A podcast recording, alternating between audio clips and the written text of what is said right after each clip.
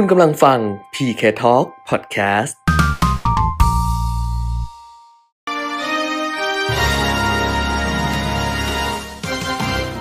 รายการเงินทองต้องรู้ โดยขวัญชนกวุฒิกุลและปิยมิตรยอดเมือง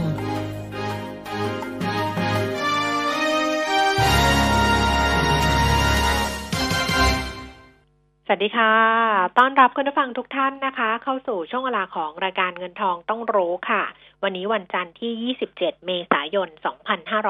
2563 กลับมาพบกันเหมือนเดิม เป็นประจำทุกวันจันทร์ถึงวันศุกร์นะคะ ตั้งแต่ 10 นาฬิกาถึง 11 นาฬิกาค่ะ FM 90.5 MHz แล้วก็ผ่านทางเว็บไซต์ด้วย smartbomb.co.th แอปพลิเคชัน smartbomb radio นะคะ รวมถึง Facebook Live มิติข่าว 90.5 ค่ะ คุณผู้ฟังอยู่กับดิฉันขวัญชนกุธิกุลแล้วก็คุณปิยมิตรยอดเมืองค่ะ คุณปิยมิตรคะสวัสดีค่ะ สวัสดีครับ คุณกรชนกคุณผู้ฟังครับ ค่ะเอาสัปดาห์สุดท้ายของเดือนเมษายนนะครับ ซึ่งก็มีความคาดหวังมากขึ้นเรื่อยๆ คือต้องบอกเป็นความคาดหวังเลยอืมากขึ้นเรื่อยๆว่า โอ้ยเดี๋ยวจะคุยกันเพราะว่าหนึ่งเดือนผ่านไปแล้ว เอ่อจะเริ่มคลายล็อกดาวน์มากขึ้น จะผ่อนปรนมากขึ้น เห็นกระแสต่างๆ ว่า เอ๊ะ จะต้องเตรียมตัวอันนู้นอันนี้อันนั้นกันมากขึ้นอย่างเงี้ยอืมอ่าฮะ แต่ทั้งหมดเนี่ยเป็นความคาดหวังหมดเลยยังไม่รู้ว่าเขาจะเอายังไง ครับ แต่ก็ก็ควรอย่างนั้นแหละอ่าฮนะเพราะว่าอ่าถ้าจะยังยึดแบบเดิม เข้มงวดแบบเดิมต่อไปอีกเนี่ย มันความเสียหายกับเศรษฐกิจมันจะประเมินไม่ได้อืมนะเพราะว่าการพิสูจน์ฝีมือการบริหารงานของรัฐบาล ตอนเนี้ยทั่วโลกนะ ที่ใช้เป็นเกณฑ์วัด ไม่ได้ใช้เกณฑ์แค่ว่าการควบคุมสถานการณ์โควิด -19 อย่างเดียวอืม นะเพราะว่าการควบคุมสถานการณ์โควิด -19 เนี่ย มันเป็นอ่าเรื่องหนึ่งหนึ่งในนั้นนะก็รัฐบาลไทยผ่านอ่าแน่นอนตรงนี้นะครับ เพราะว่าถ้าตัวเลขผู้ติดเชื้อขนาดนี้ผู้เสียชีวิตขนาดนี้ใครไม่ผ่านนี่ก็ก็คงไม่ใช่แล้วล่ะนะเพราะว่าเราดูเปรียบเทียบกันทั่วทั้งโลกค่ะแต่มันเป็นแค่หนึ่งในการบริหารงานนะแต่ว่าสิ่งที่อ่า บรรดานักเศรษฐศาสตร์ หรือว่าถ้ามองในเชิงเศรษฐกิจเขาจะดูเนี่ยเขาจะดูการบริหารเศรษฐกิจ ควบคู่ไปกับการบริหารสถานการณ์ของโรคระบาดอือหือเออว่าคุณสามารถคุมโรคระบาดได้ด้วย และสามารถทำให้เศรษฐกิจมันเดินไปได้แบบที่ไม่ตกต่ำมากได้ด้วย การดูเนี่ยดูยังไงอืมนะครับ หลักๆก็คืออย่างสถานการณ์เออโรคระบาดก็ดูว่า เมื่อเทียบกับทั่วทั้งโลกแล้ว คุณดีกว่าค่าเฉลี่ย หรือต่ำกว่าค่าเฉลี่ย ซึ่งของเราดีกว่าค่าเฉลี่ยเยอะมาก ๆนะต้องบอกว่ามากแต่ว่าส่วนอันนี้อันนี้มันจะกลับไปที่ตรวจน้อยตรวจเยอะตรวจอ่ามากก็แล้วอีแต่หรือเปล่า อะใช่ๆไหเพมราะว่า เอออ่าตัวเลขที่มันหลอกกันไม่ได้คือผู้เสียชีวิตอืมนะ ที่ตอนนี้ถ้าจะมีข้อคอรหาอยู่บ้าง ก็อย่างเช่นในละตินอเมริกา ซึ่งจริงๆก็เสียชีวิตเยอะ แต่ก็ที่ข้อคอรหาที่มีออกมาตามสื่อต่างๆนะจะเป็นเอ่อข่าวจริงหรือเฟกนิวส์ก็แล้วแต่เขาก็จะบอกว่าบางทีเสียชีวิตด้วยโรคโควิด แต่ไปลงเป็นโรคอื่น มันก็ทำให้ตัวเลขยอดเสียชีวิตเนี่ยมันมันหายไปค่ะแต่ถึงอย่างไรก็ตาม ไอ้ตัวเลขผู้เสียชีวิตเนี่ยมันจะโกหกกันยากนะตรวจมากตรวจน้อยนั่นอีกเรื่องหนึ่งอืมคือถึงคุณติดเชื้อเยอะ แต่คุณตายน้อยอย่างเยอรมันอืมอ่าหรืออย่างสิงคโปร์อ่า หรืออย่างอ่าบางประเทศเกาหลีใต้ก็ได้นะเกาหลีใต้อาจจะตายเยอะหน่อยแต่ว่าก็ถือว่าคุมได้ได้ดีพอสมควรถ้าอย่างนี้ก็ยังถือว่ามีฝีมืออยู่อะอันนี้เป็นเออข้อแรกข้ออ่าแรยังกยังใช่ไหถือว่ามีฝีมืออยู่นะสองก็คือการบริหารเศรษฐกิจนะครับอ่าเดิมนะ เราประเทศไทยอาจจะโตต่ำกว่าประเทศอื่นในภูมิภาคอยู่แล้วค่ะนะครับ แต่พออาเจอวิกฤตการณ์ตรงนี้ ถ้าจะบริหารได้ดีเนี่ย มันก็ต้องไม่ให้แย่มาก นะตอนนี้ตัวเลขที่มีออกมาจากสำนักต่างๆ รวมทั้ง World Bank IMF ด้วย ของเรามันแย่กว่าคนอื่นไปเยอะมากแสุดใช่ใช่ใช่เราแย่หนักกว่าคนอื่นเยอะมากจริถูงกๆนะนะอืมเพราะฉะนั้นการบริหารตรงนี้แหละ มันถึงจะไปสะท้อนฝีมือของรัฐบาลนะว่าคุณทำได้ดีกว่าที่เขาคาดหรือเปล่านะอันนี้ไม่ไม่ได้พูดถึงว่าเราบริหารได้สูงกว่าค่าเฉลี่ย หรือว่าเติบโตได้สูงกว่าค่าเฉลี่ยของภูมิภาค เพราะว่า เดิมเนี่ยมันเราติดปัญหาโครงสร้างแล้วเราตัวเลขเดิมมันก็ต่ำต่ำกว่าที่อื่นอยู่แล้วนะแต่ถ้ามันบริหารได้ในระดับที่ไม่ต่ำเท่าที่หลายคนคาดไว้นั่นก็มันก็แสดงฝีมือได้นะครับ เพราะฉะนั้นเนี่ยผมไม่เชื่อว่าเราจะล็อกดาวน์อย่างนี้ไปโดยไม่ทำอะไรนะเพราะว่าผลกระทบมันจะมันจะยิ่งเราเข้มงวดมากเท่าไหร่ ผลกระทบจะ หนักมากเท่านั้น อย่างที่เคยพูดว่าตั้งแต่แรกแล้วใช่ผลกระทบทางเศรษฐกิจมันจะหนักมากขึ้นเท่านั้น ในบางประเทศที่เขาเอาเศรษฐกิจอยู่นะหลายๆ คนนักเศรษฐศาสตร์หลายคนยกตัวอย่างเยอรมนียกตัวอย่างเกาหลีใต้ ยกตัวอย่างญี่ปุ่น เพราะว่าเขาเข้มในจุดที่เข้ม และผ่อนในจุดที่ผ่อนนะก็เลยทำให้เขาประคองเศรษฐกิจได้นะอันนั้นคืออ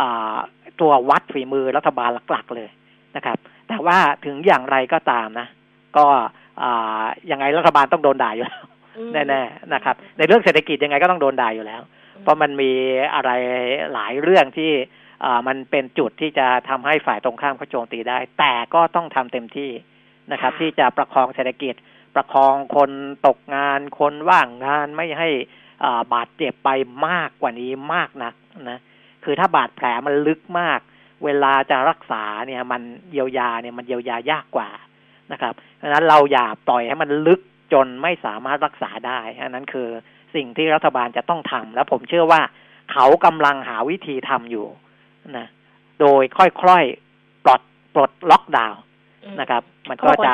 วันนี้วันนี้จะคุยกันนะคะ วันนี้จะคุยกันแล้วก็ คงจะมีความชัดเจนมากขึ้นเรื่อยๆ ว่าส่วนไหนที่ที่บอกเป็นโซนสีเขียวว่าเป็นธุรกิจที่มันเป็นโซนสีเขียวหรือว่าเอความปลอดภัยมัน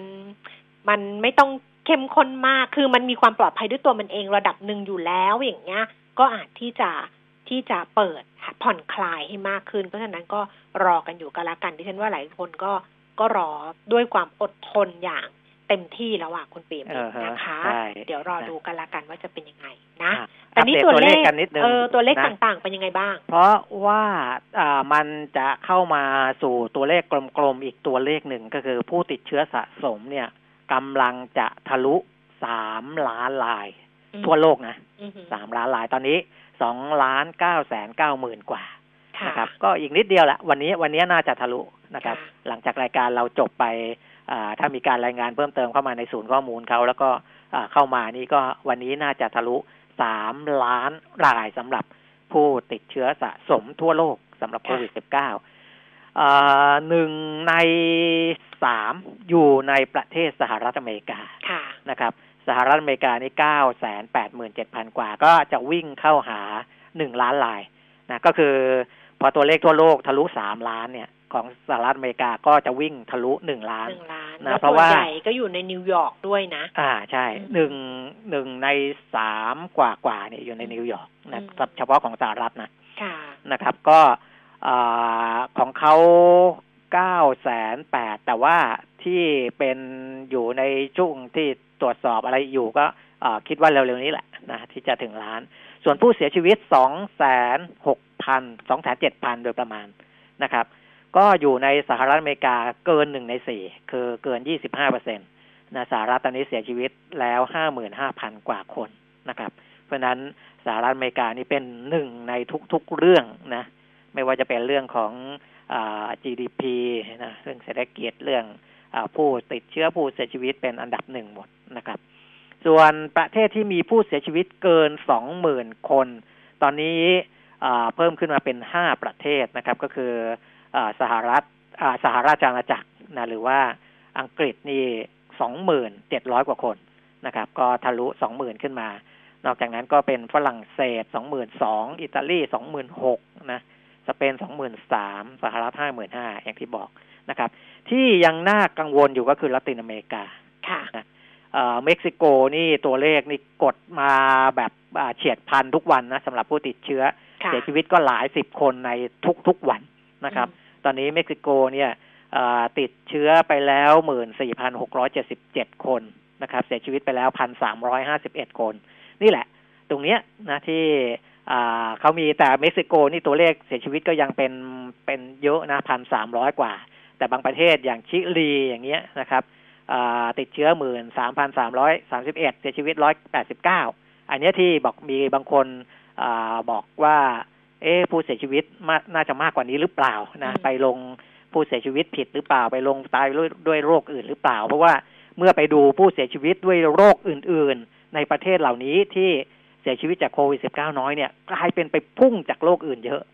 นะเขาก็ไปตรวจกันในวงการสาธารณสุข อันนั้นก็ว่ากันไป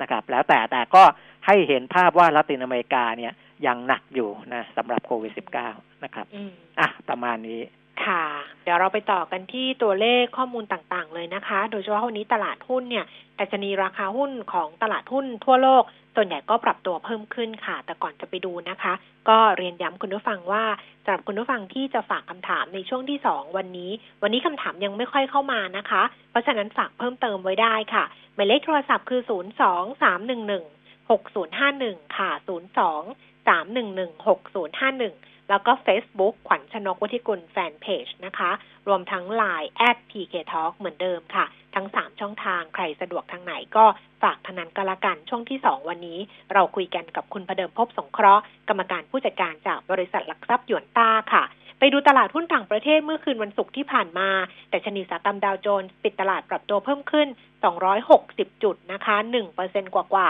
แล้วก็ NASDAQ ก็เพิ่มขึ้น 139.77จุด1.65%ค่ะ S&P 500 เพิ่มขึ้น 38.94 จุด 1.39%ยุโรปปรับตัวลดลงค่ะ ลอนดอนฟุตซี่ร้อย ลงไป 74.38 จุด แล้วก็ CAC 40 ตลาดหุ้นปารีสฝรั่งเศสลงไป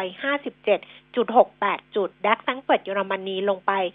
177.70 จุดค่ะในเอเชียเช้านี้ส่วนใหญ่ปรับตัวเพิ่มขึ้น โตเกียวนิเกอีล่าสุด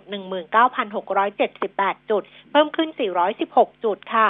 2%นะคะ แล้วก็ห่างเสียงของฮ่องกง 24,197 จุดเพิ่มขึ้น 366จุด1.54%ส่วนตลาดหุ้นเซี่ยงไฮ้เดัชนีคอมโพสิต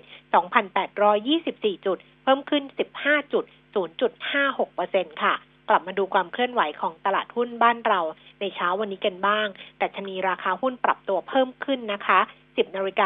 า19 นาทีแต่ชนี 1,263.73 จุด เพิ่มขึ้น 4.95 จุด 0.39% มูลค่าการซื้อขาย 7,280 ล้านบาท ส่วน Set 50 Index 846.04 จุดค่ะ เพิ่มขึ้น 4.01จุด0.48%มูลค่าการซื้อขาย 4,140 ล้านบาท ดูต่อเลยนะคะสำหรับหุ้นที่มีมูลค่าการซื้อขายสูงสุด 10 อันดับอันดับที่1แบมค่ะ 23 บาท 20 ตางลดลง 20 ตาง ทิสโก้ 73 บาท 25 สตางค์ ปรับตัวลดลง 7 บาท 50 สตางค์ วันนี้ขึ้น XD นะคะ GPSC 68 บาท 75 ลดลง 50 สตางค์ Advance 199 บาท 50 เพิ่มขึ้น 1 บาทค่ะ ปตท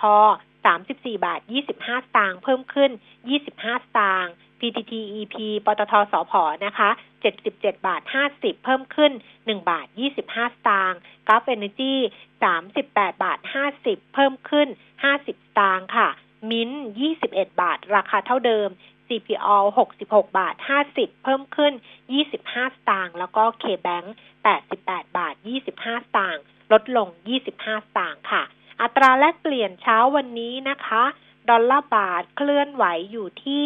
32 บาท 47 สตางค์ต่อดอลลาร์ก็แข็งค่าก็อ่อนค่าลงอ่อนค่าลงเล็กน้อยจากสัปดาห์ที่แล้ว ราคาทองคำ1,723 เหรียญต่อออนซ์ค่ะ ทอนออกมาแล้วนะคะ 26,150 26,350 ราคาน้ำมันเช้านี้เบรนท์ลงไป 17 เซนต์อยู่ที่ 21 เหรียญ 27 เซนต์ต่อบาร์เรล เวสเท็กซัสลงไปเหรียญ 35 เซนต์นะคะ อันนี้ลงไปวูบเลยนะ ลงไป 78เปอร์เซ็นเลยนะ อยู่ที่ 15 เหรียญ 96 เซนต์แล้วก็ดูไบ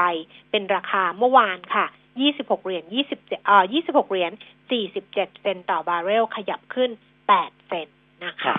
นะเพราะราคาที่ขึ้นมา ด้วยเราเรียกว่าลมปากแล้วกัน คือยังไม่มีทางปฏิบัติไอการปฏิบัติในเรื่องของการลดกำลังการผลิตเพิ่มเติมอย่างเป็นเรื่องเป็นราวเนี่ยนะมันก็จะไม่เสถียรหรอกเพราะว่า demand มันยังไม่กลับมานะครับ เพราะว่าที่ราคามันขึ้นมาก่อนหน้านี้คือ บอกว่าจะลดกำลังการผลิตเพิ่มค่ะแล้วก็ดีมานจะกลับมา แต่ดีมานเนี่ยต้องรออีกสักพักหนึ่งนะยังยัง อย่างน้อยๆเนี่ยยังมันยังไม่ได้กลับมาง่ายเออเออ ไม่ไม่น่าไม่น่าจะง่ายเท่าไหร่ด้วยนะ ถ้าอืมเกิดพูดถึงเรื่องของการเดินทางหรือพูดถึงอะไรอย่างเงี้ยเพราะว่าๆใช่ตอนต้นรายการที่คุณเปรมิตรพูดว่าเอ่อบางประเทศก็เริ่มที่จะผ่อนคลาย หรือว่าสัปดาห์ที่แล้วที่เราคุยกันว่าสหรัฐเองเนี่ยเขาก็บอกว่าไม่เอาแล้วนะ คือต้องเลือกแล้วใช่ไหมว่าอืมฉันก็จะเอาเศรษฐกิจเดินหน้าไป แบบเนี้ยมันทำให้มันจะทำให้ แต่ละโซนนะคะหมายถึงบ้านเราเองด้วยเพราะของเราเนี่ย ตอนแรกเราก็ว่าเราจะเริ่มผ่อนคลายการเดินทาง แต่ปรากฏว่าตอนนี้รอบๆเราอะทั้งทั้งลาวทั้งกัมพูชาทั้งอะไรนะอืมมาเลเซียรอบๆเนี่ยตรงเนี้ยเขาก็ยังมีปัญหาอยู่ไงใช่ก็เห็นบอกว่าเราก็อาจจะต้องเลื่อนไอ้ไฟลท์ที่จะเข้ามาหรือว่าเลื่อนการเดินทางเข้าออก เพราะฉะนั้นเนี่ยมันเหมือนกับตัดตอนไปเลยนะ เพราะเราก็ไม่ไม่ชัวร์ถูกปะใช่ เราก็ไม่มั่นใจไงคือเราอะเราเข้มแข็งข้างในเราบอกโอ้ยของเราดีขึ้นดีขึ้น โอ้ยแต่เรามองไปยุโรปก็ยังไม่ค่อยดีสหรัฐก็ยังแบบอาจจะปล่อยให้เกิดการระบาดอะไรอย่างเงี้ย แล้วถ้าเกิดมันมีการเดินทางเกิดขึ้นเนี่ยอืมใช่ปะมันก็ใช่น่ากลัวเหมือนกันเออก็ตอนเออเรื่องนี้แหละ นะที่อืมที่ยังเป็นตัวที่สร้างความกังวลให้กับแต่ละประเทศอยู่อืมนะมันจะอือฮึคุมกันยังไงอะไรต่ออะไรนี่แหละอืมอ่าค่ะ ก็ต้องดูกันไปส่วนเรื่องของการเยียวยาก็ค่ะอ่าถ้าพูดถึงเรื่องของห้าพันบาทต่อเดือนนะอันนั้นก็ก็อย่างที่มีข่าวออกมานะว่ามีพนักงานรัฐวิสาหกิจบางคนไปลงทะเบียนขอรับเงินเยียวยาด้วย แล้วก็ตอนหลังก็ขอถอนนะก็คือก็คือยื่นขอสละสิทธิ์นะจริง ๆ อะ ก็ไม่ควรยื่นตั้งแต่แรกอยู่แล้วถู กกำลังคิดอยู่ว่าไปยื่นตั้งแต่แรกทำไมอืมเออ เพราะว่าก็ไม่ได้เข้าข่ายอะไรถูกไหมถ้าเกิดใช่เป็นพนักงานรัฐวิสาหกิจเนี่ยนะมเออ ได้รับผลกระทบตรงไหนอะคุณพี่มแล้วคุณพี่ไปยื่นอย่างเงี้ยข้าราชการก็มีใช่ไหมเออ แล้วคุณก็พี่ไปยื่นก็ตรงเลยอ่าที่พูดถึงกันส่วนใหญ่เป็นรัฐวิสาหกิจที่คือข้าราชการเนี่ย ถ้ายื่นก็ตรวจเจอ ตรวจเจอง่ายกว่านะพูดง่ายๆนะเพราะว่าอ่าเวลาระบบ ไอ้ตัวอะไรนะ เราไม่ทิ้งกันเนี่ยค่ะนะมันไปจับข้อมูลเนี่ย ไปจับข้อมูลของข้าราชการเนี่ยมันง่ายกว่าค่ะนะเพราะมันอยู่ในในระบบที่จะสามารถซิงก์กันได้เลย แต่รัฐวิสาหกิจ ระบบของข้อมูลพนักงานรัฐวิสาหกิจของแต่ละแห่งเขาแยกกันอืมมา มันก็เลยจะอาจจะตรวจยากกว่านิดหนึ่งนะเพราะฉะนั้นถ้าข้าราชการลงก็คือเจอก็เด้งออกตั้งแต่แรกแล้วอืมเออ แต่ว่าไอ้รัฐวิสาหกิจพนักงานรัฐวิสาหกิจเนี่ย บางคนได้รับไปด้วยนะ ได้ใช่ไหมเออได้รับไปด้วยเขาโอนให้ไปเพราะว่าระบบมันออยังไม่สามารถตรวจสอบตรวจไม่เจอและเด้งไปตั้งแต่แรกไงเด้งออกอืมตั้งแต่แรกไงอืมก็เลยต้องมาเจอทีหลังแล้วก็อ่านี่แหละนะบางคนก็ยังไม่รอให้ให้ได้รับเงินมาก็ยื่นขอสาสิทธิ์ด้วยตัวเองก่อนนะอันนี้ก็เป็นเรื่องของจิตสำนึกนะเรื่องจิตสำนึกอืมเออ คือในภาวะที่อ่าทุกคนเดือดร้อนกันหมดเนี่ย แล้วก็ตัวเองก็ยังมีเงินเดือนเงินเดือนอยู่นะ เพราะว่าราชการกับรัฐวิสาหกิจเขาไม่ได้ตัดเงินเดือนนะเออช่ไหมเข้าใจว่าคะไม่เห็นไม่เห็นมีหน่วยงานไหนที่เขาบอกเขาตัดอ่าฮะเงินเดือนนะนั่นน่ะอืมสิ นั่นน่ะสิ ก็เลยสงสัยว่า เอ๊ะ ไปยื่นทำไมตั้งแต่ตั้งแต่แรก แล้วก็ทำให้ระบบเนี่ยทำงานหนักขึ้นด้วย แล้วก็สองก็คือ คนที่เขาเดือดร้อนจริง ๆ เนี่ยเขาก็แทนที่เขาจะได้รับความช่วยเหลือเป็นเป็นประการแรกใช่ไหมก็ทำให้อืมเขาล่าช้าออกไปอีกอย่างเงี้ย อืม อะ ไม่ควรทำค่ะ นะทีนี้ในผลกระทบในด้านอื่น ๆ เนี่ยไปดูในฝั่งของอสังหาริมทรัพย์หน่อยค่ะนะครับอ่านายกสมาคมอสังหาริมทรัพย์ไทยคุณพรนริศชวนชัยสิทธิ์นะอาบอกถึงเรื่องของผลกระทบ ซึ่งทุกภาคส่วนเนี่ยมันมีผลกระทบอยู่แล้วนะครับ แต่พอผลกระทบเสร็จแล้วเนี่ย บางภาคธุรกิจก็ได้รับการเยียวยาชัดเจน บางภาคธุรกิจยังไม่ได้รับการเยียวยาชัดเจน นะครับ อย่างภาคอสังหาริมทรัพย์เนี่ยถ้าจะบรรเทาเบาบางปัญหาของในภาคธุรกิจนี้ คุณพรนริศบอกว่าควรจะยกเลิกมาตรการ LTV นะครับ เพื่อที่จะกระตุ้นกำลังซื้อให้กลับมาทั้งกำลังซื้อในประเทศแล้วก็ต่างประเทศ โดยเฉพาะลูกค้าชาวจีนที่จะเข้ามาซื้อเพื่อการลงทุนเนี่ยนะครับ ก็อันนี้จะทำให้ไอ้ supply ที่มันตอนนี้มันมันระบายออกได้น้อยนะครับ มันก็จะระบายได้ดีขึ้น นะเรื่องที่สองเป็นเรื่องของการจัดเก็บภาษีที่ดินและสิ่งปลูกสร้างอืมที่กระทบต่อภาคธุรกิจอสังหาริมทรัพย์ อันนี้ด้วยนะ ก็เอ่อถ้าเข้าสู่เดือนมิถุนายนเนี่ยจะต้องปวดหัวกันอีกรอบหนึ่งนะคุณอืมพรนริศบอกอืมเนะใช่ใช่ไหมเพราะว่าอ่ากฎหมายเนี่ยจะจะเริ่มมาใช้กันจริงจังในเดือนมิถุนายนเนี่ยอืมนะครับ อันเนี้ยก็จะมีการทบทวนอะไรไหมนะรัฐบาลต้องฝากรัฐบาลไปดูอีกนิดหนึ่งว่า เอ่อเพื่อที่จะไม่ให้ภาคที่ภาคอสังหานี้ปวดหัวมาก เรื่องที่สามคือการกระตุ้นกำลังซื้อแล้วก็สร้างความเชื่อมั่นนะครับ ซึ่งตรงนี้เนี่ยเอ่อกำลังซื้อของอสังหาริมทรัพย์เนี่ย หลักๆเลยนะ มันจะมีเรื่องของแบงค์เข้ามาเกี่ยวข้องค่ะนะครับ คือถ้าแบงค์เข้มงวดในการปล่อยกู้มากปล่อยกู้กำลังซื้อมันก็น้อยอืมเออ แต่ถ้าแบแบงงค์ค์หละหลวมมาก อ่าแบงค์หล่อรวมมากมันก็ก็เขาก็กลัว NPL NPL แต่ว่าใช่ในภาคของผู้ประกอบการเนี่ยนะครับ เขาก็อยากให้แบงค์ไม่เข้มงวดมากนะเอ่อคุณพรนริศบอกว่าถ้าธนาคารต่างๆ สวมหมวกกันน็อกกันหมด คุมความเสี่ยงของธุรกิจกันหมด ธุรกิจอสังหาริมทรัพย์ก็น่าเป็นห่วงนะคือถ้าใส่หมวกกันน็อกแน่นหนาเกินไปก็เออไม่ไม่ไม่ไม่พยายามไม่ให้ความเสี่ยงเข้ามาในระบบธนาคารเลย ธุรกิจอสังหาก็จะน่าเป็นห่วงนะเพราะฉะนั้นก็ต้องฝากดูตรงนี้ด้วยว่าผ่อนปลนอย่างไรให้มันเหมาะสม คือไม่เข้มงวดเกินไปในเรื่องของการปล่อยสินเชื่อธุรกิจอสังหาริมทรัพย์นะครับ อันนี้ก็หลักๆประมาณนี้นะที่ทางสมาคมอสังหาริมทรัพย์ไทยเสนอนะครับ ส่วนอ่าทางบริษัทเอกชนนะอย่างคุณไตรเตชะตั้งมติธรรมกรรมการผู้จัดการของสุภาลัยก็บอกว่าอ่า ถ้าการที่ธนาคารลดอัตราดอกเบี้ยเงินกู้ที่ผ่านมานี้ก็ลดมาเป็นระยะนะค่ะอันเนี้ยก็ช่วยหนุนให้ลูกค้าผ่อนชำระหนี้ต่อเดือนได้เพิ่มมากขึ้นนะค่ะอันนี้ช่วยได้ประมาณสามเปอร์เซ็นส่วนอ่าลูกค้าที่ต้องการซื้อบ้านขนาดใหญ่ขึ้น แล้วก็ผ่อนไม่เยอะเนี่ย ก็จะทำได้ง่ายขึ้นด้วยนะครับ แต่ก็อย่างไรก็ตามนะการลดอัตราดอกเบี้ย อาจจะทำให้แบงก์อ่ามีความเข้มงวดในการพิจารณาการปล่อยสินเชื่อมากขึ้น นั้นอ่าผู้ที่ขอกู้ที่ยังอยู่ในอ่ากลุ่มที่เสี่ยงในเรื่องของรายได้ที่จะลดลงหรืออะไรพวกเนี้ยอาจจะได้รับการพิจารณาให้กู้ได้ยากนะครับ อันนี้ก็จะยังเป็นปัจจัยกดดันต่อธุรกิจอสังหาริมทรัพย์อยู่นะอืมแต่ก็มันหลักๆ เนี่ย คุณไตรเตชะหรือคุณอืมพรนริศพูดเหมือนกันว่า อยู่ที่แบงค์อืมนะครับอยู่ที่แบงค์ว่าจะปล่อยให้ให้ให้อ่า ซื้อได้มากได้น้อย หรือเรื่อง LTV ก็แล้วแต่อืมนะครับอันนี้ก็อยู่ที่แบงค์เหมือนกัน อยู่ที่แบงค์ชาติ LTV อ่ายุ่งอยู่ที่แบงค์อ่าชาอยู่ติที่แบงค์ชาติเอออยู่ที่แบงค์นะชาติจะเอายังไง แต่ว่ามันมันยากอะคุณเปียมิตรคืออมมันก็เป็นเหมือนกับอันเนี้ยเหมือนที่เราคุยกันเราเคยคุยกันเองนอกรอบนะคะคุณผู้ฟังว่ามันก็เหมือนกับเรื่องของการคลายล็อกดาวน์หรือปลดล็อกดาวน์เพราะมันมีสองเรื่องใช่ไหมคะ มันมีไอไอตัวอสังหาเนี่ยมันก็มีสองเรื่องคือหนึ่งเนี่ย เอ่อกระตุ้นให้มันเกิดกำลังซื้อกับสองว่าด้วยการปล่อยสินเชื่อกับสองก็คือว่าหนี้เสียมันจะเพิ่มขึ้นไหม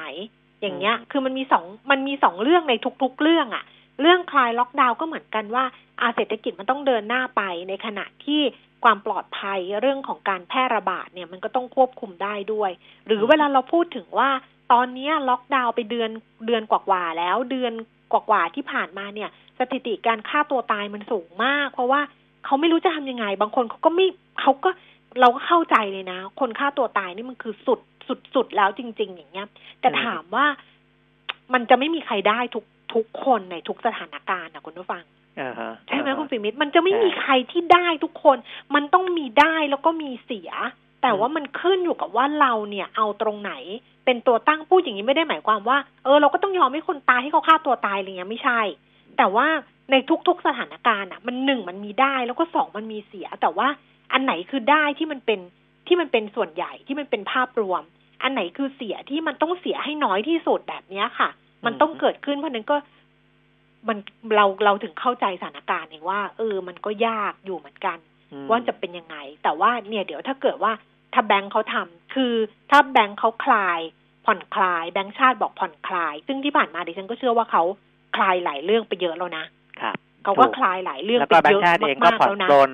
ใช่มาตรการตามไปด้วยนะ ใช่เขาผ่อนเออปรนไปเยอะมาก ซึ่งอืมเป็นการผ่อนปลนที่เราไม่เคยเห็นมาก่อน เพราะเราใช่เราเนี่ยเห็นการสตริกของแบงก์ชาติเนี่ยโอ้โหแบบแทบจะกระดิกไม่ได้เลยแต่นะวันนี้เนี่ยมันผ่อนไปเยอะมากแล้วจริง ๆ แต่ถามว่าผ่อนเยอะขนาดเนี้ยมันพอไหมกับสิ่งที่ประชาชนหรือคนทั่วไปหรือลูกหนี้หรืออะไรก็แล้วแต่เนี่ย หรือคนทำมาหากินเขาคาดหวัง มันไม่พอ อืมมันไม่พอไง คือมันครับต้องการมากกว่านี้มากกว่านี้มากกว่านี้ เพราะว่าเพราะว่าผลกระทบที่มันเกิดขึ้นมันใหญ่จริง ๆ อันเนี้ยมันก็เลยมันก็ต้องดูไงคือถ้าถ้าแบงค์ชาติจะพูดอยู่ว่า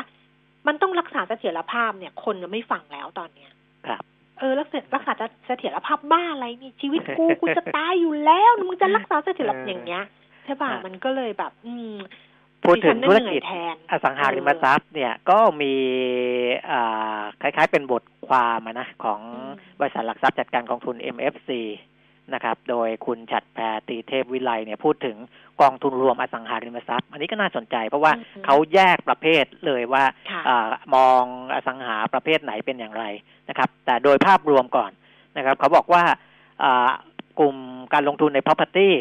หรือว่าใน lead เนี่ยนะในในอสังหาริมทรัพย์หรือในกองทุน lead เนี่ย เป็นธุรกิจที่ตอนนี้อาจจะเป็นจังหวะ เพราะว่าราคาได้ปรับลดลงสะท้อนมูลค่าที่แท้จริงไประดับหนึ่งแล้วอืมนะระดับหนึ่งแล้ว แล้วก็อ่าอสังหาริมทรัพย์แต่ละประเภทเนี่ย มันก็มีจุดดีจุดแข็งแตกต่างกัน เช่นนะ เช่น เพราะอสังหาอย่างกองทุนลีดเนี่ยเขาจะแบ่งออกเป็นประเภทประเภทต่างๆอยู่ใช่แล้วมันหลายประเภท อ่า ถ้ากลุ่มออฟฟิศบิลดิ่งอืนะมหรือว่าอาคารสำนักงาน ทางคุณฉัดแพรของ MFC บอกว่าได้รับผลกระทบจำกัดนะถึงแม้ว่าพนักงานจะ work from home หรือว่าทำงานที่บ้านก็ตามอืมแต่เจ้าของกรรมสิทธิ์อาคารสำนักงานยังได้ค่าเช่าอยู่ ค่อนข้างสม่ำเสมอนะ ค่อนข้างสม่ำเสมอ เขาอาจจะมีการลดค่าเช่าให้ผู้เช่าบ้างอะไรก็แล้ว แต่แต่ยังมีค่าเช่าที่ได้รับอยู่ แต่อาจจะมีการค่าใช้จ่ายด้านการบริหารมากขึ้น เช่น การคัดกรองบุคคลกลุ่มเสี่ยงนะอุปกรณ์ต่างๆ ที่ต้องเอามาคัดกรองพวกนี้นะก็การทำความสะอาดฆ่าเชื้ออะไรพวกนี้แต่ก็ไม่ได้มากเท่าไหร่นักนะอันเนี้ยจะทำให้กลุ่มของออฟฟิศบิลดิ่งหรือว่าอาคารสำนักงานเนี่ย ถ้าหากว่าราคามันลงมา มากๆ จนเกินปัจจัยพื้นฐาน ก็อาจจะน่าสนใจนะครับ กลุ่มค้าปลีกนะกลุ่มค้าปลีกเนี่ยการปิดห้างสรรพสินค้าและร้านค้าปลีกส่งผลกระทบต่อกลุ่มค้าปลีกอ่าค่อนข้างมากนะร้านค้าที่เช่าปิดอ่าเช่าพื้นที่นี่ก็ปิดไปอ่าส่งผลให้ผู้เช่าต้องยกเว้นหรือลดค่าเช่านะครับ อันนี้สถานการณ์นี้จะค่อยๆ ดีขึ้นเมื่อห้างกลับมาเปิด นี่แสดงว่าตอนนี้ห้างยังไม่ไม่ไม่ได้เปิดกันนะ ก็ยังไม่ค่อยดีนะ รีเทลนี่ไม่ค่อยก็ดีห้างยังไม่เปิดสิห้างที่เออไหนเปิด เออ ก็เห็นนะอยู่อืมกลุ่มโรงแรมได้รับผลกระทบเชิงลบอย่างหนักอันนะนี้นี่เยอะชัดเจนนะครับอ่าประเทศไทยเราพึ่งพาการท่องเที่ยวเป็นหลัก อันนี้จะต้องใช้เวลานานในการฟื้นตัวกลับมานะครับ ก็จะเป็นกลุ่มหนึ่งที่อาจจะต้องใช้เวลาแล้วก็ระมัดระวังในการลงทุนในกลุ่มนี้นะหลักๆก็ประมาณเนี้ยนะที่เป็นกองทุนที่ออกเยอะๆนะครับ ก็จะเป็นพวก Office Building พวกอ่า Hospitality หรือว่าโรงแรมหรือว่าพวกกลุ่มค้าปลีกนะนอกนั้นก็ยังมีศูนย์แสดงสินค้าอะไรพวกนั้นเนี่ยแน่นอน พวกนี้หยุดชะงักหมดนะครับ เพราะฉะนั้นเรื่องของกองทุนอสังหาริมทรัพย์ก็ต้องรอจังหวะแหละนะต้องรอจังหวะ อันนี้ก็เชื่อมโยงกับการปลดล็อกดาวน์ด้วยเหมือนกันนะครับ ว่าจะกลับมาอีกครั้งเมื่อไหร่อย่างไรนะค่ะอืมลองฟังผู้ว่าแบงค์ชาติให้สัมภาษณ์กับทางกรุงเทพธุรกิจดูบ้างอ่าฮะอันนี้น่าสนใจ เพราะว่ากรุงเทพเขาไปสัมภาษณ์มาเนี่ยสัมภาษณ์เดี่ยวๆมา แล้วก็ลงในหนังสือพิมพ์กรุงเทพธุรกิจฉบับวันนี้นะคะ หรือว่าในเว็บไซต์อะ Bangkok b i z n e w อะ ก็ดิฉันเห็นน้องก็แชร์อยู่ก็น่าจะมี ตอนนี้เนี่ยผู้ว่าแบงค์ชาติ ดร วิรไทยสันติประพบเนี่ยนะคะ พูดแบบนี้คุณปีมิตรบอกว่า ไอ้สิ่งที่มันเกิดขึ้นขณะเนี้ยเนี่ยนะ คือไอ้อ่าวิกฤตโรคระบาดเนี่ยมันไม่เคยเผชิญที่ไหนมาก่อน เพราะฉะนั้นนโยบายเศรษฐกิจมหาภาคก็ต้องครอบคลุม แล้วก็เป้าหมายจะต้องชัดเจน เพราะว่าคนได้รับผลกระทบเนี่ยต่างกัน เพราะฉะนั้นเนี่ยท่านผู้ว่าก็เลยบอกว่าตอนเนี้ยนโยบายที่มันเป็นพระเอกที่สุดในสถานการณ์นี้ เพราะว่าทำนโยบายได้ตรงกับกลุ่มเป้าหมาย ที่ได้รับผลกระทบก็คือนโยบายการคลัง ที่เราเห็นเนี่ยเยียวยาอะไรฟื้นฟูกระตุ้นเนี่ยนะเป็นนโยบายการคลัง ส่วนนโยบายการเงินเนี่ยจะไปเสริมในเรื่องของการดูแลสภาพคล่องของระบบการเงินประเทศไม่ให้มีปัญหานะคะ รวมถึงมีนโยบายเกี่ยวกับระบบสถาบันการเงินที่จะต้องส่งเสริมส่งเสริมกันละกันนะนะคะ ตอนนี้เนี่ยบอกว่าไอ้ที่เกิดขึ้นมาเนี่ยเมื่อเกิดเหตุการณ์แบบนี้กระทรวงการคลังธนาคารกลางต่าง ๆ ทั่วโลกก็ต้องคิดนโยบายที่ต่างไปจากเดิม เป็นนโยบายที่เราอาจจะไม่คุ้นเคย กันมาก่อน เพราะว่ามันไม่เคยเกิดเหตุการณ์แบบนี้ แต่ว่าทุกๆประเทศเนี่ยทำคล้ายๆกัน ก็คือเลื่อนชำระหนี้เพื่อช่วยลูกหนี้และวิสาหกิจที่ถูกกระทบ วันนี้ 27 เมษายนเนี่ยแบงก์ชาติก็เริ่มให้แบงก์พาณิชย์มาขอซอฟท์โลน เงินรอดแรกที่จะถึงลูกหนี้ปลายสัปดาห์นี้นะคะ และแบงก์ชาติก็ย้ำว่าไอ้ซอฟท์โลนเนี่ย คือสองเน้นสองเรื่องนะ คือธนาคารพาณิชย์ต้องกระจายให้ถึงลูกหนี้แบบทั่วถึง ไม่กระจุกที่ลูกหนี้รายใหญ่ SME ต้องได้ดูแลก่อนเลย เพราะว่าเป็นกลไกสำคัญแล้วก็เป็นแหล่งจ้างงานสำคัญ เพราะนั้น soft loan อันนี้ต้องกระจายไปถึง SME ให้มากที่สุดสองคือห้ามคิดค่าธรรมเนียมอื่นเพิ่มเติมนะ ให้คิดดอกเบี้ยที่สองเปอร์เซ็นถ้าเกิดไปเจอว่าแบงค์ไหนไม่ปฏิบัติตามคำสั่งเรียกเก็บค่าธรรมเนียมเพิ่ม แบงค์ชาติก็จะเรียกคืน soft loan ทั้งหมด แต่ กรุงเทพธุรกิจเขารายงานเขาบอกว่ามีสถาบันการเงินบางแห่ง ได้รับซอฟท์โลนไปแล้ว คิดดอกเบี้ย ไม่เกินสองเปอร์เซ็นแต่คิดเงินปากถุง เป็นค่าธรรมเนียมไม่ต่ำกว่าสองเปอร์เซ็นนี่เป็นการเพิ่มภาระให้ผู้ประกอบการ เนี่ย อันเนี้ยสำคัญแต่วันนี้เริ่มแล้วนะคะ ที่แบงก์ชาติจะปล่อยซอฟท์โลนออกไป แล้วก็ไปถึง SME นะคะ คราวนี้ พวกบอกว่าก็ทำเหมือนกันเลื่อนชำระหนี้ช่วยลูกหนี้ช่วยวิสาหกิจ ดูแลให้มันมีสภาพคล่องนำไปเกิดการจ้างงานประคองเศรษฐกิจ อันเนี้ยเป็นการเป็นการทำที่เขาบอกว่าคิดนอกกรอบให้มันเหมาะกับสถานการณ์ถ้าปกติเนี่ยก็ไม่ได้ทำอะไรแบบนี้อยู่แล้วนะคะ แต่ประเด็นที่พูดถึงกันมากที่สุดจำได้ไหมการดูแลสภาพคล่องตลาดตราสารหนี้เอกชน อืมอืม ใช่ไหมที่วิพากษ์วิจารณ์กันเยอะผู้ว่าก็พูดอีกครั้งนึงบอกว่า อันเนี้ยมันเป็นมาตรการชั่วคราวเท่านั้น เพื่อไม่ให้ปัญหาภาคการเงินจุดหนึ่งเนี่ยมันลามไปทั้งระบบ เพราะเสถียรภาพระบบการเงินมันเชื่อมโยงกันสูงมากก็เลยต้องป้องกันไม่ให้มันเกิดจุดที่มันเปราะบาง คือกันไว้ก่อน ถ้ามันไม่เกิดก็ไม่เป็นไร แต่ถ้าเกิดว่ามันเกิดก็จะได้สกัด ไม่ให้มันลามไปเนี่ยนะคะ แล้ว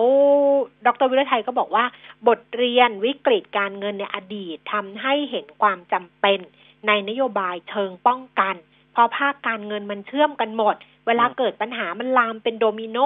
การตามแก้ทีหลังมันมีต้นทุนสูงมาก ก็อยากให้ภาครัฐภาคธุรกิจและรัฐประชาชนเนี่ยเข้าใจว่า อันเนี้ยนโยบายเชิงป้องกันเนี่ย เอาไว้ล่วงหน้ามันเป็นเรื่องสำคัญ คือถู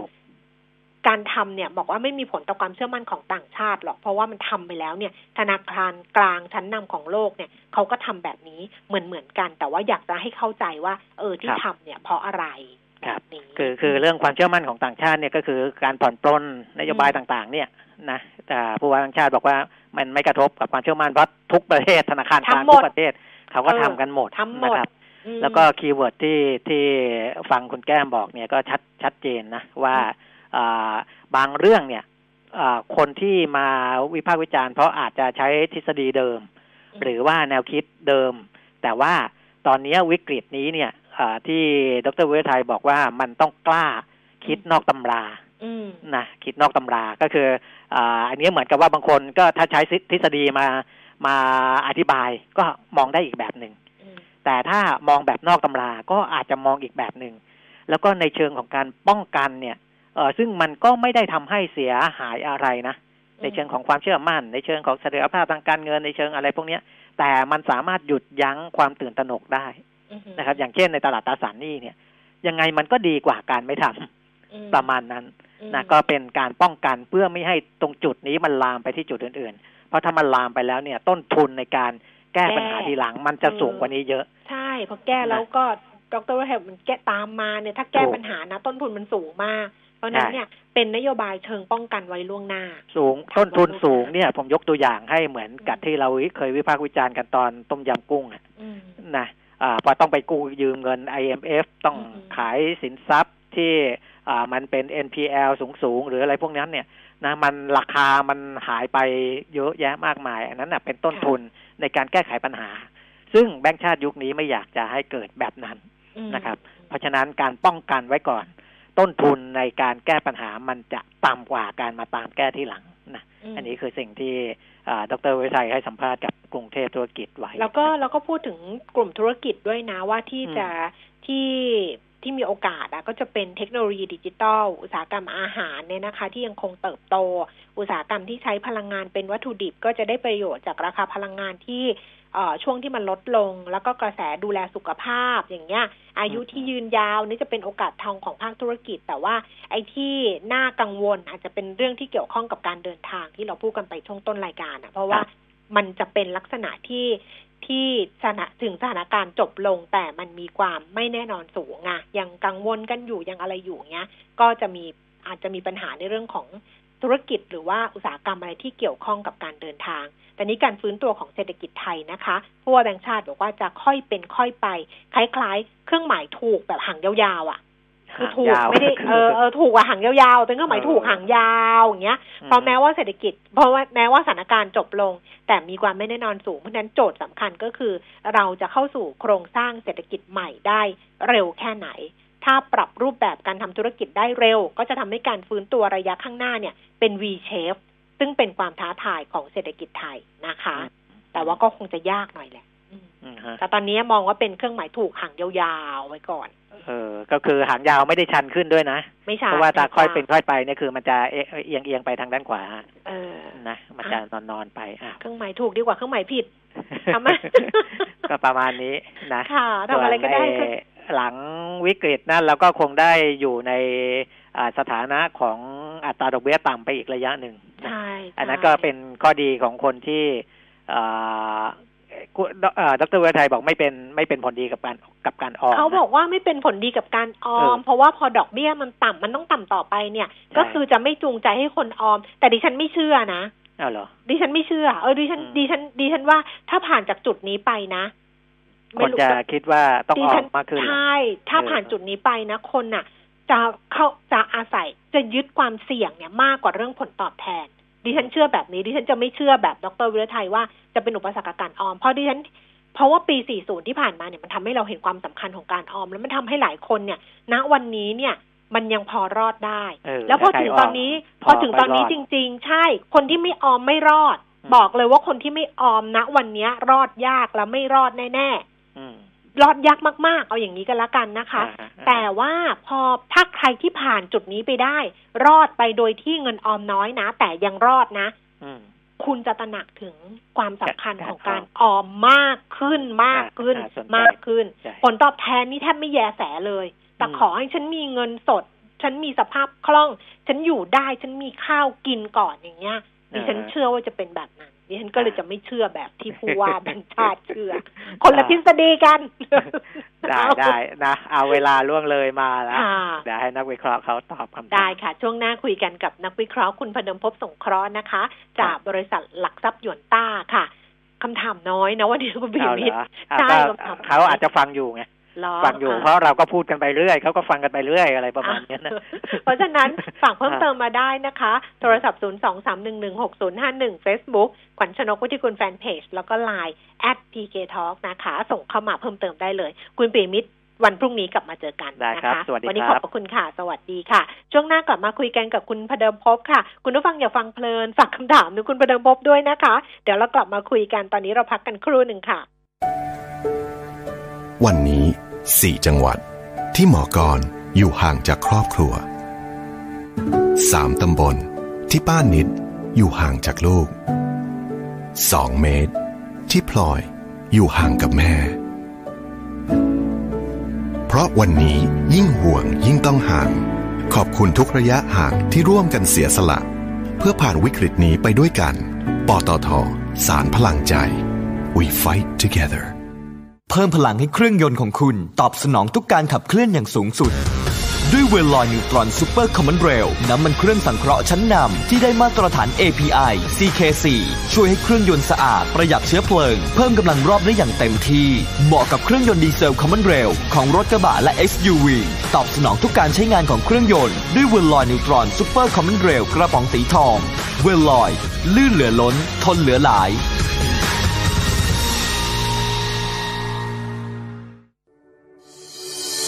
ลับคมธุรกิจ ชวนคุยข่าวเศรษฐกิจธุรกิจใกล้ตัวน่าเชื่อถือ ลับคมคิด ปิดจุดอ่อนให้ธุรกิจกับ CEO นักกลยุทธ์ นักการตลาด และเป็นโค้ชให้กับ SME พร้อมอัปเดตเรื่องดิจิทัลให้ธุรกิจอยู่รอดในยุค disruption โจทย์ใหญ่ท้าทายทุกธุรกิจดำเนินรายการโดย ดรหนุ่มนาถานวิไลพบกันทุกวันพุธถึงศุกร์เวลาบ่าย2ถึงบ่าย3ทางมิติข่าว 90.5 Facebook Live มิติข่าวาว 90.5 เพจรับคมธุรกิจ แอปพลิเคชัน Smart Bomb Radio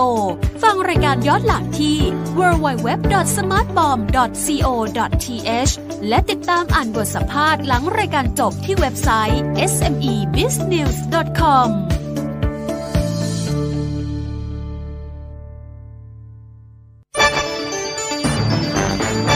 มิติข่าว 90.5 สะท้อนทุกเรียมมุมของความจริง สนับสนุนโดย น้ำมันเครื่องเวลลอย ลื่นเหลือล้น ทนเหลือหลาย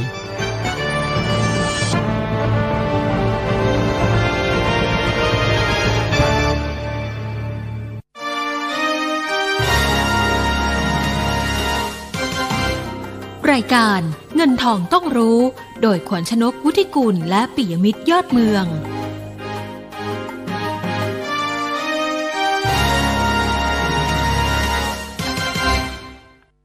สองของเงินทองต้องรู้นะคะ เดี๋ยวเราดูภาพรวมการซื้อขายของตลาดหุ้นล่าสุดกันก่อนค่ะแต่ชนีราคาหุ้น 1,265.38 จุดนะคะ ปรับตัวเพิ่มขึ้น 6.60จุด0.52%มูลค่าการซื้อขาย 12,720 ล้านบาทค่ะ วันนี้เราจะคุยกันกับคุณพเดิมพบสงเคราะห์นะคะ จากบริษัทหลักทรัพย์หยวนต้าค่ะ คุณผู้ฟังออกคำถามเยอะแล้วล่ะ มาเพิ่มเติมเยอะแล้ว เพราะฉะนั้นเดี๋ยวไปคุยกันกับคุณพเดิมพบเลยนะคะ คุณพเดิมพบคะสวัสดีค่ะ ครับ สวัสดีครับ ค่ะ เอาดูภาพรวมกันก่อนเลยสำหรับตลาดหุ้นบ้านเราในช่วงนี้ค่ะฮะตอนนี้คนก็พยายามจะลุ้นนะครับ ในเรื่องของการปลดล็อกดาวน์อืมของแต่ละประเทศนะครับว่า จะปลดกันเมื่อไหร่ แต่ว่าถ้าเราดูในเชิงของการที่หุ้นปรับตัวขึ้นด้วยเหตุผลตรงเนี้ยนะครับ ตั้งแต่ตอนที่อินเด็กซ์ต่ำสุดนะครับ ค่าเฉลี่ยของโลกนะครับ ก็ขึ้นมาสัก 24เปอร์เซ็นตนะครับของไทยเนี่ยขึ้นมาเป็นอันดับที่สี่นะครับ ก็คือประมาณสัก 30เปอร์เซ็นตนะครับก็มีฟิลิปปินส์รัสเซียเกาหลีก็ขึ้นเยอะหน่อย และบางประเทศก็สลับกันไปนะครับ คือถ้ามองทางลบก็คือว่าไอ้การปลดล็อกดาวน์เนี่ยข่าวมันน่าจะ รับข่าวไปพอสมควรเหมือนกันนะครับ ที่ถึงจุดที่ต่ำที่สุดนะครับ แต่ถ้ามองทางบวกก็คือว่าเอ๊ะเดี๋ยวมันมีอีกก๊อกหนึ่งหรือเปล่านะครับ ที่จะปรับตัวขึ้น ด้วยสิ่งที่ทุกคนคาดหวังก็คือเรื่องของธนาคารกลางต่าง ๆ ของโลกนะครับโดยเฉพาะในฝั่งของตัวคนที่ทำ QE ได้นะครับ ก็คืออเมริกายุโรปนะครับ ที่เขาอาจฉีดเงินอาจฉีดสภาพคล่องเข้าไป ซึ่งตอนนี้ ถ้าดูปริมาณเงิน M2 นะครับของทางอเมริกาเนี่ยเพิ่มขึ้นเร็วมาก แสดงว่าสภาพคล่องมันเยอะมากนะครับก็ทำให้หุ้นไม่ได้ปรับตัวลดลงนะครับรวมไปถึงวันนี้ BOJ ก็จะมีการประชุมกันก็ทำคล้าย ๆ กับสหรัฐอเมริกานะครับค่ะซึ่งผมมองว่าประเด็นสองประเด็นเนี้ยมันก็เหมือนคล้าย ๆ กับว่ามันก็รับข่าวไปพอสมควรแล้วนะครับ แต่ถ้าเกิดพลิกล็อกขึ้นมา ก็คือมันมีเอ่อของคงล็อกดาวน์เนี่ยคงปลดแน่นะครับอ่าแต่อาจจะเป็นทยอยบ้างหรืออะไรก็แล้วแต่ แต่สิ่งที่กลัวคือว่าการกลับมาของโรคนะครับ ว่าจะเกิดขึ้นอีกครั้งหนึ่งหรือไม่นะครับอันนี้คือคือเป็นการตั้งคำถามนะครับอันโฟกัสต่อไปก็คือเรื่องนี้แล้วก็โฟกัสในเรื่องของผลประกอบการของหุ้น sector อื่นที่ไม่ใช่ธนาคารพาณิชย์แหละนะครับ ที่ทำให้ตลาดหุ้นอเมริกาที่เป็นแข็งแรงอยู่เนี่ยมันขึ้นเฉพาะหุ้นในกลุ่มเทคโนโลยีนะครับซึ่งผลประกอบการส่วนใหญ่ก็จะออกมาค่อนข้างดี หรือบ้านเราก็คือว่าสลับกลุ่มกันลงทุนนะครับ ช่วงนี้ก็ จะมาหาหุ้นที่แบบปลดล็อกดาวน์ได้ก็คือพลังงานปิโตรเคมีรวมไปถึงกลุ่มอาหารเกษตรล่าสุดก็มาที่สายการบินนะครับ ก็แสดงว่าณวันนี้คือเหมือนกับว่าคนก็เล่นขาตรงนี้แหละนะครับ ว่าวันพรุ่งนี้ที่ประชุมของเราคือคอรมอจะมีการปลดบางธุรกิจนะครับ ซึ่งจะมากน้อยก็คงต้องดูที่คณะมนตรีแล้วกันนะครับสุดก็คือว่ามองว่าอินเด็กก็ยังพอพอไปได้ในเชิงของปรับขึ้นนะครับ แต่ว่าคงจะมีทางที่น้อยลงน้อยลงเรื่อยๆเพราะตอนนี้ การเทรดเนี่ย ตอนนี้เริ่มออกอาการคือไซด์เวย์อืมนะครับ สังเกตว่าลงมาเมื่อเช้านี้นะครับ ใกล้ๆติดลบแล้ว ก็มีสวนขึ้นไปอีกนะครับก็มาแถวพันสองร้อยสิบนะมีทางกลับกันพอใกล้ๆพันสองร้อยเจ็ดสิบห้านะครับ ซึ่งถ้าดูหนึ่งสองเจ็ดห้านะครับอ่าหลายวันทำการที่ผ่านมานะครับ ขึ้นไปแล้วก็ไม่ค่อยผ่านนะครับ ตั้งแต่วันที่ยี่สิบ นะครับ ก็คือขึ้นไปที่หนึ่งสองเจ็ดสามนะครับ แล้วก็วันที่ยี่สามขึ้นไปหนึ่งสองเจ็ดห้าเจ็ดหกนะครับ แล้วก็วันศุกร์ที่ผ่านมาก็หนึ่งสองเจ็ดสี่โดยประมาณนะครับ ก็แสดงว่าไอ้ตรงนี้แหละนะครับ จะเป็นจุดต้านที่สำคัญของนักลงทุนพอสมควรนะครับ ลองดูว่าจะเบรกขึ้นไปหรือเปล่า คือถ้าไปต่อเนี่ยมันก็ต้องไปต้องผ่านสองเจ็ดห้าขึ้นไปนะครับ อาจจะวิ่งไปถึงพันสามร้อยห้าจุดนะครับ ในทางกลับกัน ก็ไม่ควรหลุดตรงหนึ่งสองหกสี่ต้องซึ่งตรงกับเส้นค่าเฉลี่ยห้าสิบวันนะครับ ถ้าหลุดก็คือหนึ่งสองสี่สามนะครับก็แสดงว่าตอนนี้ผมมองว่ามันก็ออกอาการเรียกว่าไซด์เวย์มากกว่าค่ะนะครับแต่จุดที่ต้องระมัดระวังก็คือว่าภาพของการอ่าซื้อมากเกินไปของสโตคาสติกนะครับ ที่มันอาจจะทำให้เกิดอาการลงในทุกเมื่อนะครับ ก็ลองพิจารณาดูว่าถ้าแบบมองในเชิงของสั้นๆ ก็ยังพอพอไหวนะครับ ก็เล่นตามกรอบที่ว่าก็คือไม่ควรหลุดหนึ่งสองหกสี่นะครับ แล้วก็ถ้า เล่นระยะกลางเนี่ยผมยังมองว่าณตอนนี้ชะลอไปก่อนแล้วกันนะครับ เพราะว่าจุดหนึ่งก็คือในเรื่องของสิ่งที่มันจะเกิดขึ้นต่อไปคือผลประกอบการของบ้านเรานะครับ ลองดูว่าช่วงพฤษภานะครับ โดยเฉพาะกลางเดือนหน้านะครับ ว่าผลประกอบการออกมาแล้วทุกคนจีแลกยังไง โดยเฉพาะทั้งต่างประเทศเองก็คือในเรื่องของการประมาณการเศรษฐกิจนะครับ เพราะว่าเดี๋ยววันที่ 28 29 จะประชุมของธนาคารกลางสหรัฐดู Powell ว่าส่งสัญญาณยังไง ว่าตัวของเศรษฐกิจอเมริกาจะเป็น U shape L shape หรือ V shape นะครับ ซึ่งสำรวจตอนนี้ของในบูมเบิร์กก็คือมองไว้ที่ U shape นะครับอืมหรือแต่ประเทศไทยเองนะครับจะออกมาอย่างไรงั้นสรุปก็คือว่าณวันนี้นะครับ ก็คิดว่าหุ้นคง sideway มากกว่านะครับ ถ้าจะเก็งกำไรก็เก็งกับหุ้นที่เรียกว่าอาจจะรับข่าวเรื่องของการปลดล็อกของภาคการผลิตของโลกนะครับ ก็แตะไปที่กลุ่มพลังงานเป็นหลัก อย่างเช่นปตทสพท็อปหรือว่า IVL นะครับหรือว่าถ้าเป็นในประเทศนะครับที่อาจจะเป็นการปลดล็อกก็เป็นกลุ่มท่องเที่ยวนะครับ กลุ่มค้าปลีกนะครับ ซึ่งที่ผมพูดไปในกลุ่มท่องเที่ยวกลุ่มค้าปลีกเนี่ยขึ้นมาระดับหนึ่งแล้วนะครับนั้นจะแบบปลดล็อกจริง ๆ จะขึ้นหรือไม่อย่างไร ก็ลองต้องพิจารณากันเองนะครับก็คำนึงในเรื่องของมุมของการเก็งกำไรล้วนๆสำหรับตัวสี่ห้าตัวที่ว่าเมื่อสักครู่ครับค่ะได้ค่ะ ไปตอบคำถามคุณผู้ฟังเลยนะคะ แนวรับแนวต้านของ GPSC แล้วก็รบกวนครับวิเคราะห์แนวโน้มให้ด้วยค่ะ ครับผมก็ตอนนี้สังเกตว่าหุ้นในกลุ่มโรงไฟฟ้านะครับจะสังเกตว่าเริ่มมีแรงขายแล้วนะครับเพราะค่ะทุกคนก็คือไปมองหาหุ้นที่แบบว่าได้ประโยชน์จากปลดล็อกมากกว่านะครับนั่นได้บอกจะซื้อรออ่อนตัวลงมาที่เส้นค่าเฉลี่ย 50 วันนะครับ ประมาณ 65 บาท 50 นะครับ ตรงนั้นจะเป็นแนวรับนะครับ แนวต้านจะอยู่ที่ 73 บาท 75 คือจุดสูงสุดเดิมครับ ค่ะ ขอคำแนะนำ TCAP ค่ะ ทุนธนาชาครัติบผมอ่าคือตอนนี้นะครับในเรื่องของตัวการลงทุนในกลุ่มสถาบันการเงินนะครับ สังเกตว่า เริ่มโทนดาวน์ลงมา ทั้งแบงก์เอง ทั้งตัวอ่าอ่าตัวทีแคปเองนะครับจะค่ะสังเกตว่าเริ่มหมดข่าวผลประกอบการนะครับ ก็มีตัวดีบ้างไม่ดีบ้าง ซึ่งในวันเนี้ยนะครับ จะสังเกตว่าหุ้นกลุ่มนี้เริ่มน่าสนใจน้อยลงนะครับ ก็คือข่าวระยะสั้นนะก็คือไม่มีข่าวแล้วนะที่จะเก็งกำไรแล้วก็เทคนิคเนี่ยสัญญาณไม่ค่อยดีนะครับ ก็คือว่าหลุดตรงเส้นค่าเฉลี่ย 10 วัน วันนี้เป็นวันแรกนะครับ ก็คือที่ 35 บาท 50ถึงที่35 บาทนะครับ คือถ้า วันที่ยืนไม่ได้นะครับ อาจจะลงไปที่โลเดิมนะครับ 32 บาทจะเป็นแนวรับครับ ค่ะ ทิสโก้ขึ้น XD แล้วราคาลงเยอะเลยจะซื้อเพิ่มดีไหมคะ น่าสนใจไหมอะก็ลงเท่ากับ X แล้วครับ 7 บาทกว่าอืมๆนะครับ ก็คือว่าเหมือนกับไม่ลงแหละเพราะว่าง่ายๆนะครับ ก็คือว่าเหมือนกับว่าถ้าคุณถือรับเงินปันผลก็คือต้องเสียภาษีนั่นก็คือว่าณวันนี้คือถ้าคุณเป็นขาแบบเนี้ยนะครับจะสังเกตว่าหุ้นปันผลนะครับ จะไม่ค่อยได้อ่ากำไรแคปิตอลเกนเท่าไหร่นะครับค่ะนั้นก็ซื้อหลัง X เนี่ยจะดีกว่า นะครับ ก็ลงมาแล้วตอนนี้คือแนวรับถามว่าตรงไหนนะครับ ก็คืออยู่ตรงประมาณแถวๆอ่า71บาทต้นๆ 72 แล้วกันนะครับคือถ้าจะรับทิสโก้กลับไปใหม่ 72 จะเป็นแนวรับนะครับ ก็คิดว่าถ้าคุณจะซื้อหุ้นปันผลก็ตัวนี้ก็เป็นตัวหนึ่งแต่ว่าพอเวลาที่เอ่อเริ่ม XD ส่วนใหญ่แล้วราคาหุ้นจะค่อนข้างจะไม่ค่อย perform เท่าไหร่ครับ ค่ะ TPIPP ต้นทุน 3 บาท 95 สตางค์ราคานี้จะก็ถือรับปันผล 2 ปีได้ไหมถือต่อไปอ่า ก็ถ้ารับปันผลคือถือว่าเป็นหุ้นในกลุ่มโรงไฟฟ้าที่ปันผลใช้ได้นะครับค่ะคือถ้าเผื่อซื้อหุ้นรับเงินปันผลเนี่ยผมคิดว่า TIPP อะน่าสนใจนะครับแต่แค่พิท a l เกนอาจจะมีอีกเรื่องหนึงนะนะครับถ้าคุณไปซื้อตัวที่ปันผลหนึ่งเปอร์เซ็นสองเปอร์เซ็นเนี่ยคุณต้องเริ่มแต่เริ่มต้นแล้วบอกซื้อหุ้นรับปันผลก็คงไม่ใช่แหละนะครับอันนั้นวันนี้คือก็ส่วนถ้าถ้าในเรื่องของมุมของการลงทุนเพื่อซื้อรับเงินปันผลผมโอเคนะครับแต่ถ้าหวังแคปิต a l เกนผมยังเฉยๆ เพราะว่าอืมผมมองว่าถ้าเบื่อเศรษฐกิจกลับมาทุกอย่างดีขึ้น โรงไฟฟ้าจะเป็นหุ้นที่น่าสนใจน้อยลงนะครับ แต่เทคนิคของกลุ่มโรงไฟฟ้าเนี่ยปรากฏว่า TPI PP เนี่ยเด่นที่สุดในเวลานี้นะครับเพราะว่าจุดต่ำสุดเพิ่งหมายว่าที่ผ่านมาตัวอื่นมันขึ้นไปรออยู่ข้างบน แล้วเพิ่งก็จะเริ่มลง แต่ตัวนี้มันอยู่ข้างล่างแล้วเพิ่งจะเริ่มขึ้นแสดงว่าแล้วตอนนี้คือ TPP เนี่ยเหมาะกับการเก็งกำไร โดยเฉพาะตรงเส้นค่าเฉลี่ย75 วันนะครับคือ3บาท60นะครับไม่ใช่ช่3บาท80 ตรงนี้พอดีเลยนะ ต้องยืนให้ได้แต่ถ้ายืนได้เนี่ยเป้าหมายในการรีบาวคือ 4 บาทต้นๆเลย แต่แต่ถ้าหลุด3บาท80 เราอ่อนตัวที่ตรง 3.65 3.66 นะครับ ตรงนั้นจะเป็นแนวรับ นั้นก็คิดว่าเหมาะกับการเก็งกำไรเหมือนกับหุ้นตัวกลุ่มโรงไฟฟ้าตัวนี้ครับ ค่ะสอพอนะคะ ต้นทุน 83 บาทจะขายไปก่อน ดีไหมหรือว่าถือยาวไปเลยดีครับคือหุ้นคอมมอดิตี้นะครับหุ้นในกลุ่มสินค้าโภคภัณฑ์ไม่เหมาะกับการถือยาวเหมาะกับการเล่นเป็นรอบนะครับ ว่าจุดไหนที่คุณจับจุดได้ว่าเศรษฐกิจเริ่มจะวัดทอมแล้วเริ่มฟื้นตัวขึ้นมา